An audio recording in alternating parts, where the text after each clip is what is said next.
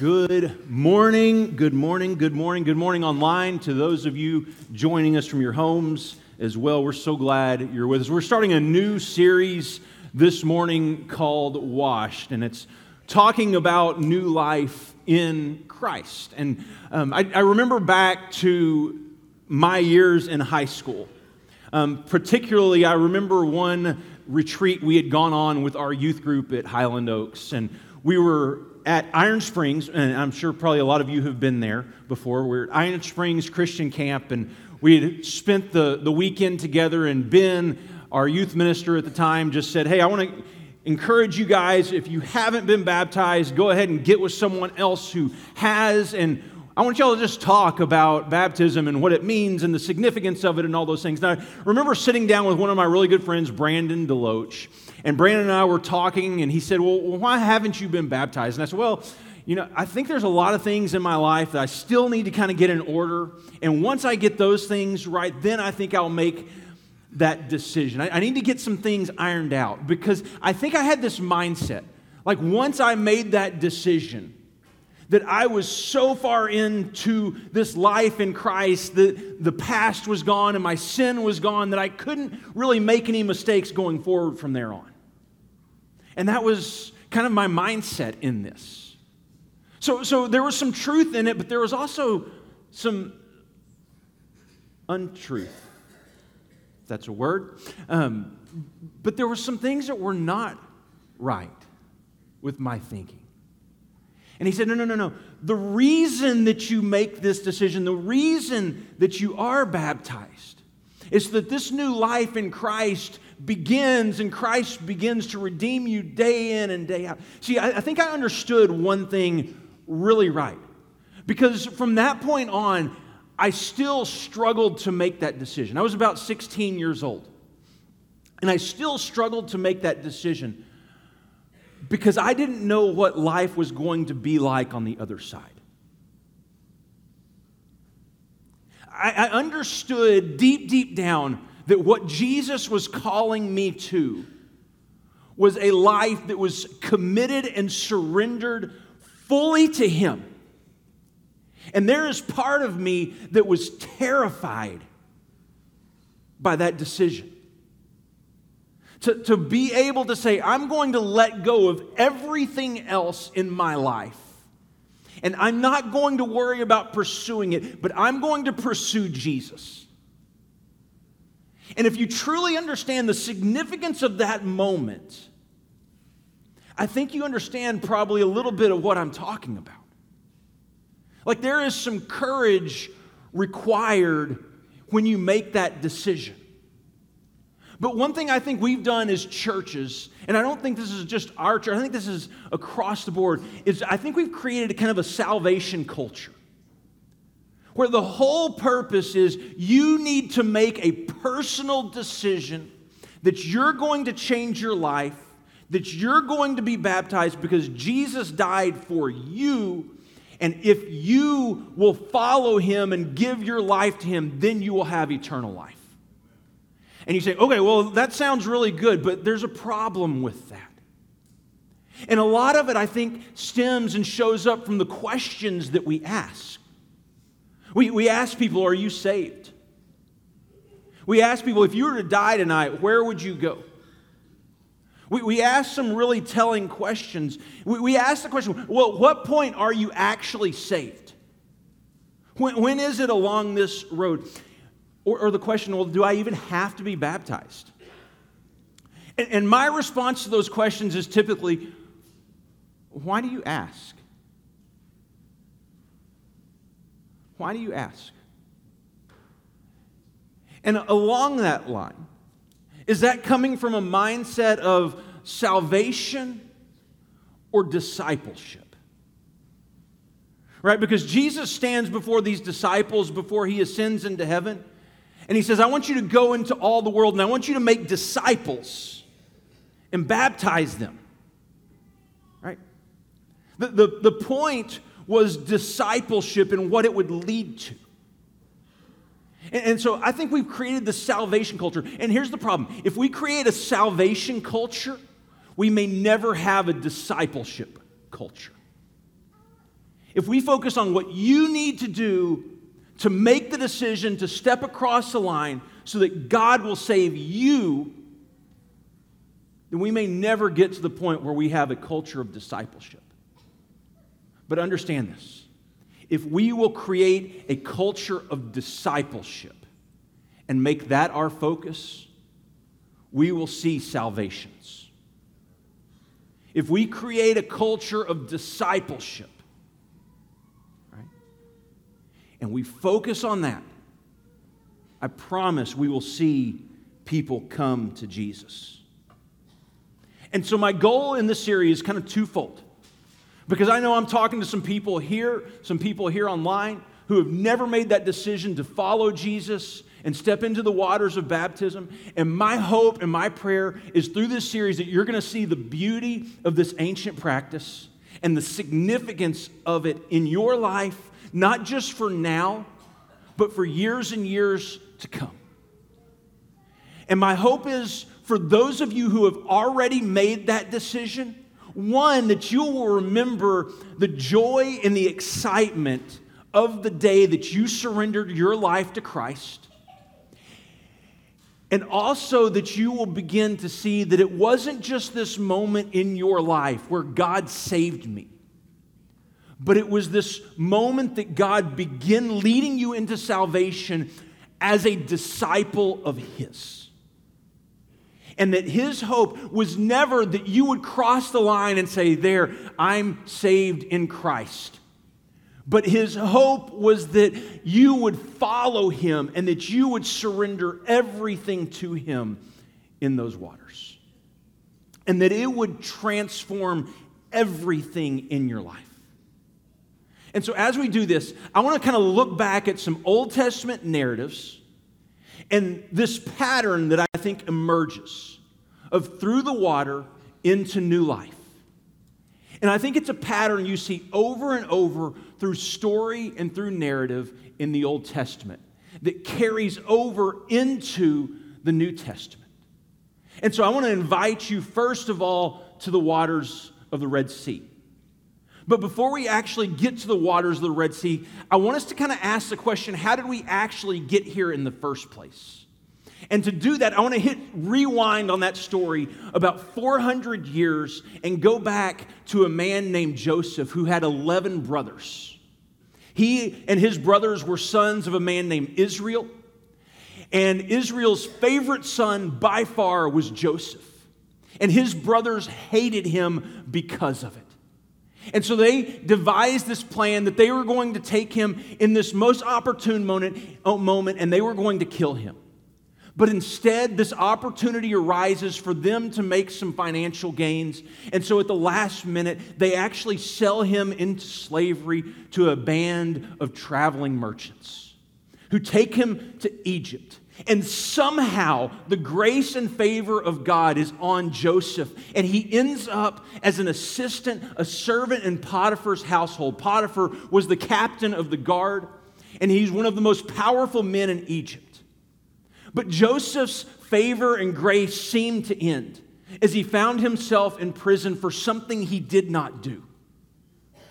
And somehow, during the most darkest days of his life, God's grace and favor once again shines on Joseph. And Joseph again finds himself in a place of prominence. Now, not in Potiphar's house, but in the household of Pharaoh in charge of everything in Egypt. No one in Egypt is greater than Joseph, than Potiphar. And this huge, significant turn of events, where God's blessing is given in this moment of despair. And Joseph's place in Egypt ends up being a blessing for the very people who put him there as his brothers are sent by his father because they have no food from a famine. And they need the grace and favor of Joseph. But the problem, they don't realize it's Joseph. And where they would assume they're going to have to beg and plead and pay, somehow he gives favor. And Joseph is faced with this most incredible opportunity. An opportunity, I'm sure, through his life, he has probably dreamed about the day that he would have the opportunity to make things right and make his brothers pay for what they did. And yet, in this moment, he extends grace. And because of that, there is freedom for the children of Israel. And there's food in the land of Egypt. They're in Egypt because of their sins against their brother. And time goes by, and another Pharaoh comes into power. And this Pharaoh didn't know of the goodness of Joseph. And Israel becomes slaves. They became slaves of the Egyptians. And their life is difficult. And with each new Pharaoh, their life is more and more oppressed. And they begin to cry out to God. And God hears their cry. And he calls from the very backside of the wilderness a man named Moses. He talks to him through a burning bush. And he says, Moses, you're going to go to Pharaoh, the most powerful man in the world and you're going to tell him to let my people go. And through a series of miracles, God convinces Pharaoh to let the people go. To the point where Pharaoh says, I want you and your people out of here. And so they flee. Probably close to a million, if not well over. 600,000 men plus women and children who flee from Egypt, running from their life free, but confident that God had showed up because they saw miracle after miracle of the way God was providing for them. See, God had heard their cry, and God had showed up, and God had saved them. And so we're going to pick up there as they have just left Egypt. And it says this when Pharaoh let the people go, God did not lead them on the road through the Philistine country, though that was shorter. For God said if they face war, they might change their minds and return to Egypt. So God led the people around by the desert road toward the Red Sea. The Israelites went up out of Egypt ready for battle. They were confident as they left. But God had a plan, and He was very distinct in the way that He would direct them, the way that He would lead them. He didn't take them the shortest way, He didn't take them the easiest road. Instead, He led them around a journey that would take at least a couple of weeks as they fled from Pharaoh and his army. And as they camped out and they waited, they were confident. And I think it's so interesting that God led them on this path for a very specific reason. Because he believed if they faced war, if they faced opposition, then they might return to what they knew. And, and I think we know and understand that is human nature. Right? That is addiction. And people will tell you if you're struggling with pornography, if you're struggling with alcohol or drugs, the greatest thing you can do is remove the opposition from your life, distance yourself from it. Because if you have to face it head on again, you might get caught up in it again. If you have to face the temptation of pornography or the temptation of alcohol, if you have to face the temptation of drugs, when, when you face it head on, you might just return to it. Because we're always excited to leave Egypt. We're, we're excited to start the new diet. We're start excited to make the, the claim, I'm never going to look at this again. And it's not until we head out into that wilderness that we're once again confronted by the opposition that those inclinations arise to return. To return to those unhealthy and destructive patterns that have wreaked havoc on our life to this point. And God was fearful that if they faced that opposition, they just might return. So God goes with them, verse 20. After leaving Succoth, they, they camped at Etham on the edge of the desert. By day, the Lord went ahead of them in a pillar of cloud to guide them on their way, and by night, in a pillar of fire to give them light, so that they could travel by day or night. Neither the pillar of cloud by day nor the pillar of fire by night left its place in front of the people that God continued to go with them. He continued to go before them to light their path and to direct them. The whole time the people are fleeing, God is right there leading them. He never leaves their side. As they wander through the wilderness, as they make their escape, God is there. And so they go. And there they camp out by the waters of the Red Sea.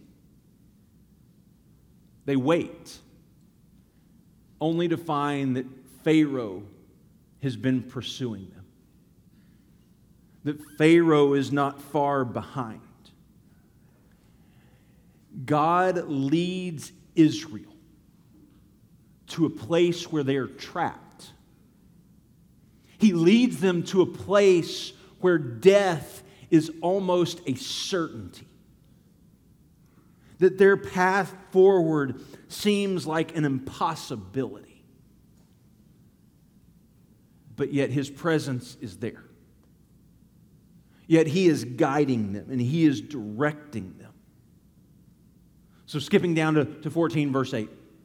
The Lord hardened the heart of Pharaoh, the king of Egypt so that he pursued the Israelites who were marching out boldly. The Egyptians, all Pharaoh's horses and chariots, horsemen and troops, pursued the Israelites and overtook them as they camped by the sea near Pi Hahiroth, opposite of Baal Zephon. As Pharaoh approached, the Israelites looked up, and there were the Egyptians marching out after them right? And, and they marched out boldly, but now they were terrified. And they cried out to the Lord. They said to Moses, Was it because there were no graves in Egypt that you brought us into the desert to die? What have you done to us by bringing us out of Egypt? Didn't we say to you in Egypt, Leave us alone, let us serve the Egyptians? It would have been better for us to serve the Egyptians than to die in the desert. Isn't it amazing how fast you forget? These people have seen sign after sign, miracle after miracle of the way that God showed up and showed his grace and goodness to his people. And yet it's so easily forgotten. And it's so easy to read a story like this and to point back and think, how could they do that? But the problem is, I know it's true about me as well that I've seen God show up in my life time after time. And I've seen His goodness and grace in my life day after day. And yet there are moments when things get difficult that I, I begin to question and doubt the goodness of God. I know because I have walked those roads. And my guess is you have too. My guess is you've gone through those dark days. And their story is your story. But these people are hemmed in because you have the Egyptian army, you have the Israelites, you have the presence of God as this cloud above their head, and you have the Red Sea. On one side, you can return to your oppressors, or you can fight and most certainly die. You can go forward, but the only thing on the other side is a watery grave.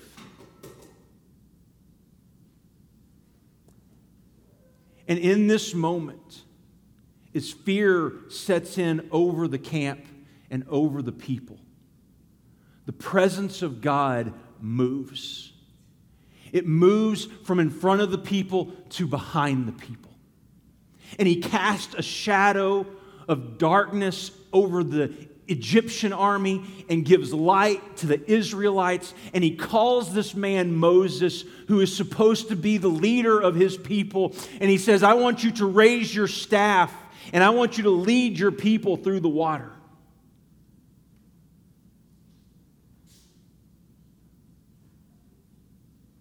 But that doesn't look like a viable option to the people. On one side, still the Egyptian army. On the other side, a watery grave. And the people were forced to choose. And what God knew as He led them on the long road is, I think, the same thing He knows here. It's our tendency to return to destructive behaviors. Right? At its core, that's what addiction is. It's our tendency to habitually return to destructive behaviors because we find comfort in it. And the problem for most of us is sometimes that addiction doesn't take the form of a pill or an image or a bottle. Sometimes it's our addiction to money. Because when we have it, we have control. Maybe it's just our addiction to be in control and to get the final say.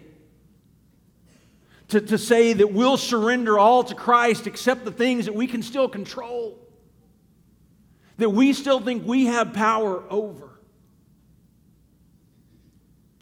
And no matter how many times we say, okay, God, I'm giving it all to you. You have my life. You have everything. I'm surrendered.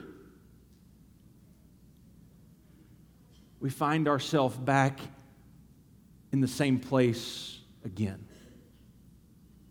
trying to take control, trying to make sure things go in the direction we believe they should. But as they're hemmed in on both sides, Egyptians to the back, a watery grave, and the Red Sea forward. God only provides them a path forward. Are there other options? Well, yes, but you'll be walking into darkness. So we should probably follow this fellow Moses who is providing a path forward. Have you ever noticed that? That the moments of your life that have required the greatest amounts of faith, you didn't choose.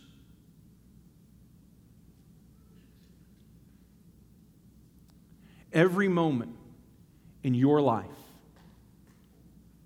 that you look back and you say, that was a moment where I had to have unquestionable faith in God is a place you didn't choose. You, you didn't choose the diagnosis, it was just given. You didn't choose a child with special needs, it was given. You didn't choose to lose a loved one, a spouse, a child. But yet, that's where you find yourself. And I wonder how often it's God that leads us into those moments. Not, not God saying this needs to happen, but yet it has happened.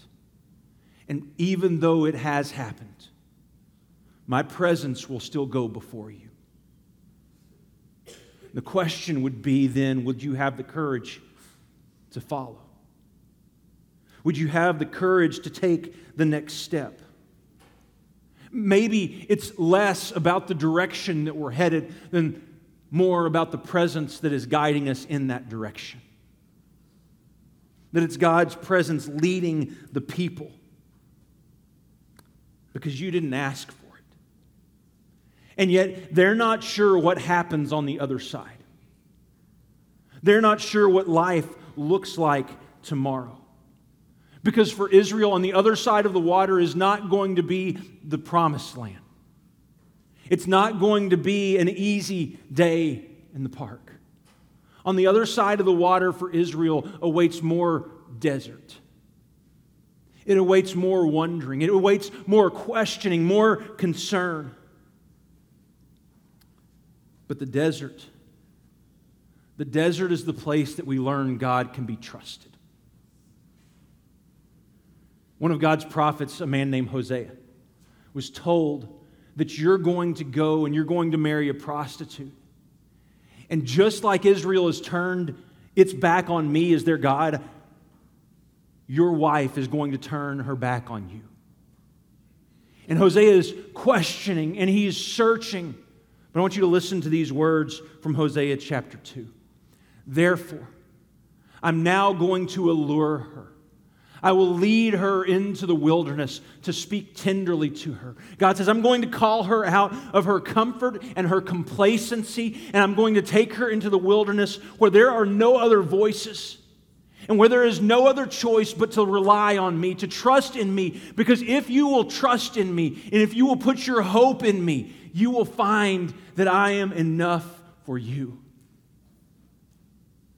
Not just that I will give you enough but that me, that my presence is enough. It is more than enough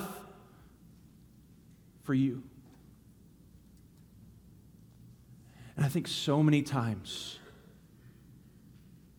we want and focus more on what Jesus has to give us than how badly we want Jesus. Are you pursuing what he has to give you? Or are you pursuing Him because you are madly in love with Him?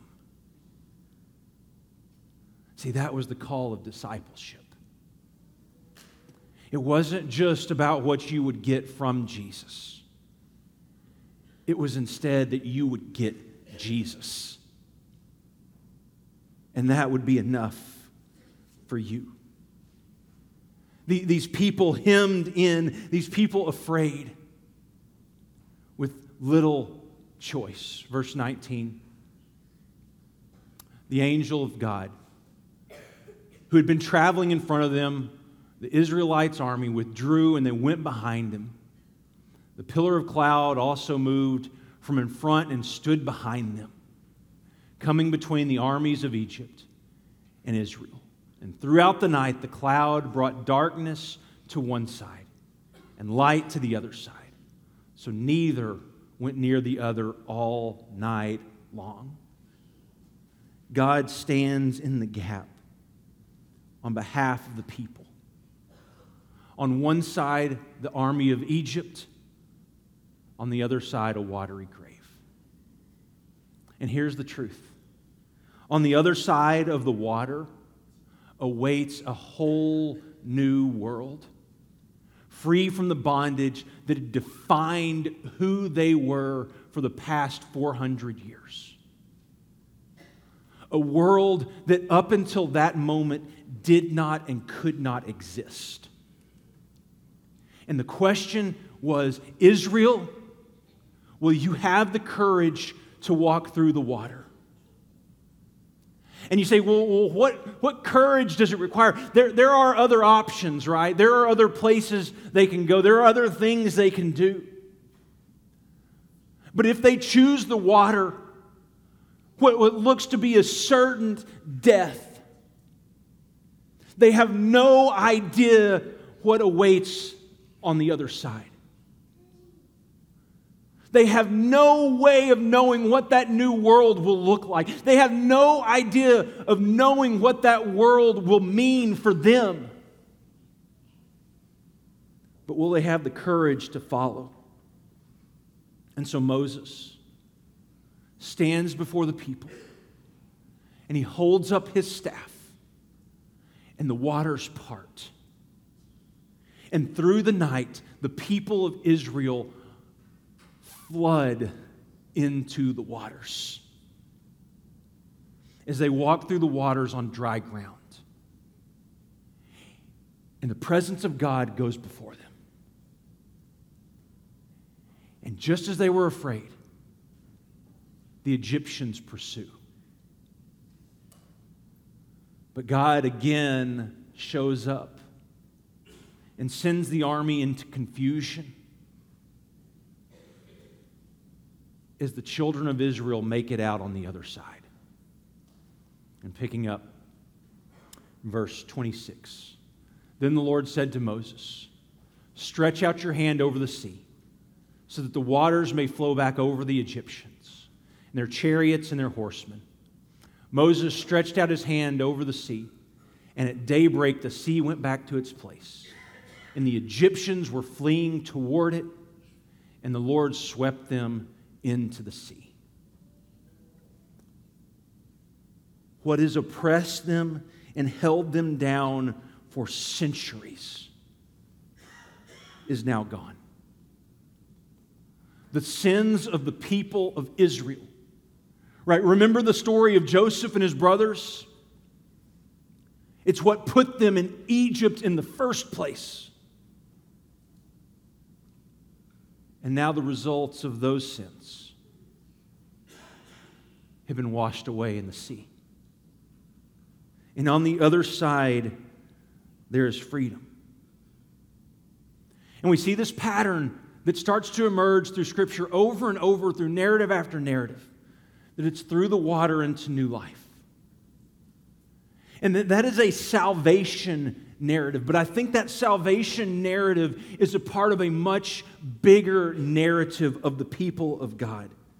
Because it's not just about salvation, it is about faith and repentance and baptism filled with the Spirit, the community of believers living life on mission together.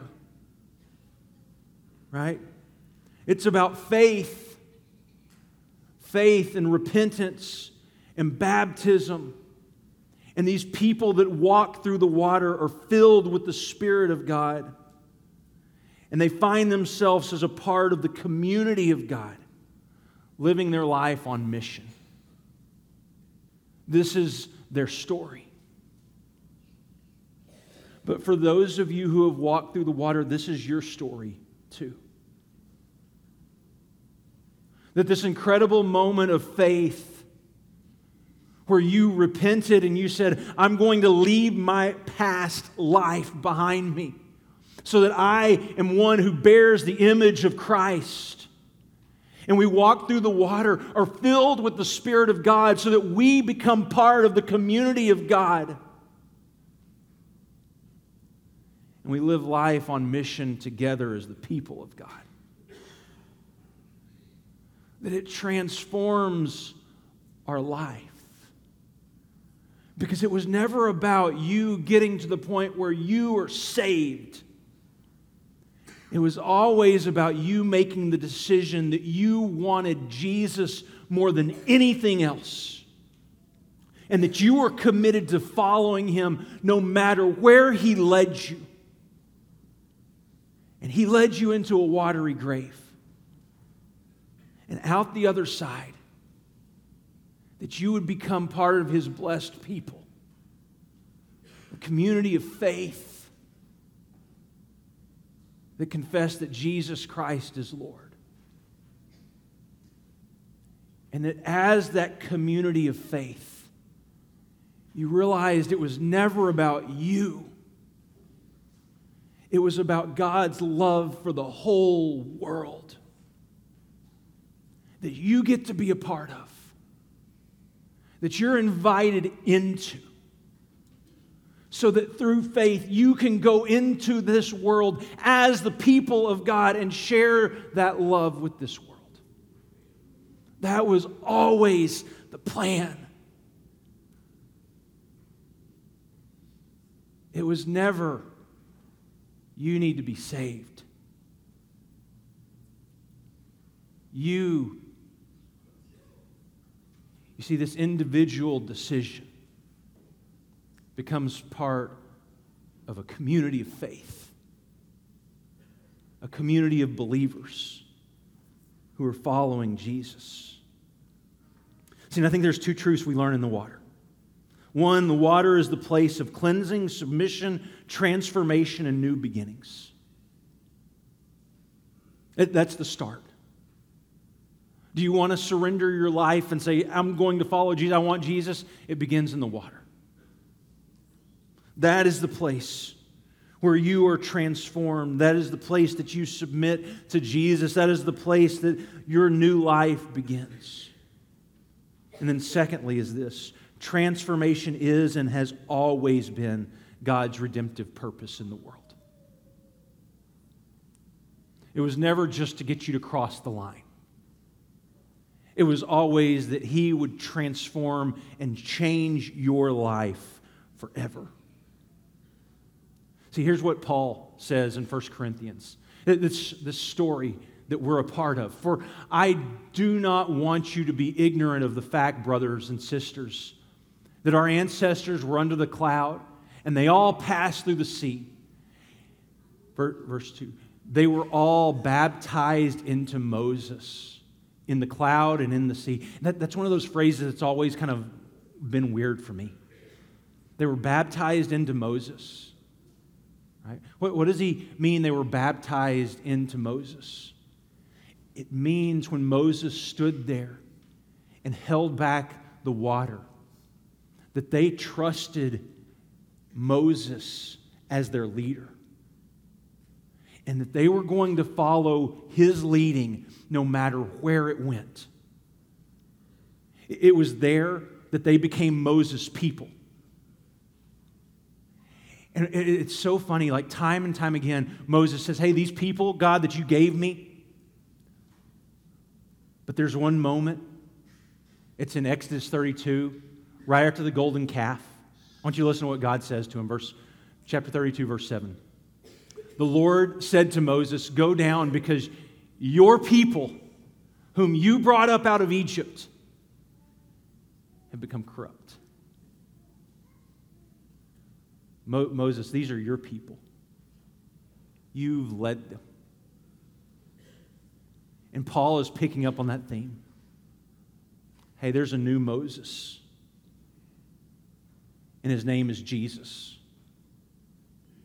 And just like they walked through the water into a watery grave in the Red Sea and found life on the other side, you, following Jesus, walking through the watery grave and finding new life on the other side, you become Jesus' people.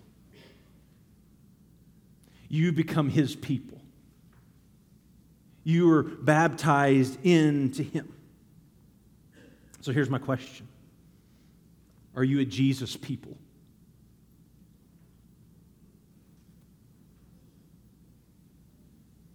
Did you always just want what Jesus had to give?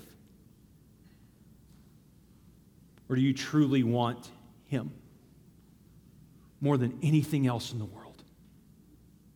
That you want to pursue Him because you are in love with Him and He has invited you into new life. So So, as I said, there's two groups of people those who've never walked through that water. My hope is through this series that you're going to see the beauty and significance of that. And you're going to have the courage to take that step. And you're going to find this amazing new world on the other side. But for those of you who have, my hope in this series is that you are reminded of the beauty of that moment in your life. And the courage once again to say, God, I will follow you wherever you lead me because I am your disciple. And I want to be just like you. Father, thank you for this time today. God, we pray for your presence and your power among your people. And Father, that you would empower us with the Spirit that raised Jesus from the dead to go live our life on mission for your name and for your glory in this world. Father, I want to pray a special prayer for those who are contemplating and thinking about making that decision to follow you in baptism. And Father, I pray that they would have the courage to let go of the things they hold so dear and surrender their life to King Jesus and have the courage to walk through that water into an entirely new world. Father, we thank you that even though this world is passing away, you are breathing new life into your new creation here in our midst. And we're so thankful to be a part of that. Father, we pray your blessing on us as your people. We pray in Jesus' name. Amen. If we could help you with anything as you follow Jesus, we're going to have our shepherds, our, their spouses in the back. Um, whatever we could do as you follow him, we would love to do. If you've never given your life to him, you've never had the courage to step in the water, make today the day that you do that while we stand and sing.